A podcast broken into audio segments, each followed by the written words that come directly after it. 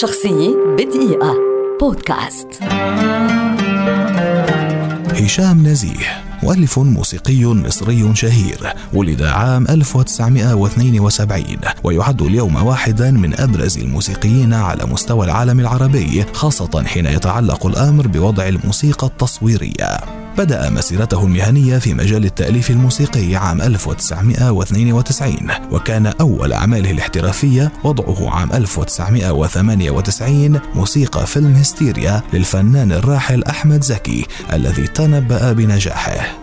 خلال مسيرته الحافلة حتى الآن ألف هشام نزيه الموسيقى التصويرية لعدد من الأفلام الناجحة والتي كانت موسيقاها جزءا لا يتجزأ من نجاحها وتأثيرها. ومن هذه الأفلام نذكر السلم والثعبان حرمية في كي جي 2 عن العشق والهوى إبراهيم الأبيض بلبل حيران إكس لارج الكنز وأولاد رزق. كما ألف الموسيقى التصويرية لعدد من المسلسلات الهامة أيضا مثل أفراح القبة العهد السبع وصايا نكذب لو قلنا ما بنحبش ونيران صديقة. حصل نزيه حتى اليوم على العديد من الجوائز والتكريمات منها جائزة أحسن موسيقى تصويرية عن فيلم هيبتا المحاضرة الأخيرة والأصليين وأسوار القمر من جوائز السينما العربية. وكذلك جوائز مختلفة لأفضل موسيقى تصويرية عن أفلام الساحر وتيتو وسهر الليالي والفيل الأزرق. كما نال جائزة أفضل موسيقى عن فيلم عمر 2000 من مهرجان الإسكندرية السينمائي لدول البحر المتوسط. والجدير ذكره أن نزيه هو مؤلف الموسيقى الخاصة بمسرحية أخناتون الغنائية التي ستعرض على مسارح نيويورك برودواي.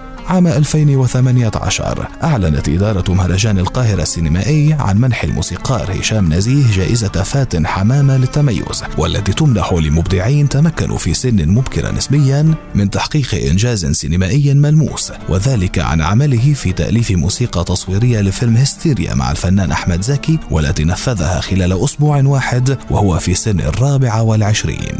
شخصية بدقيقة. بودكاست.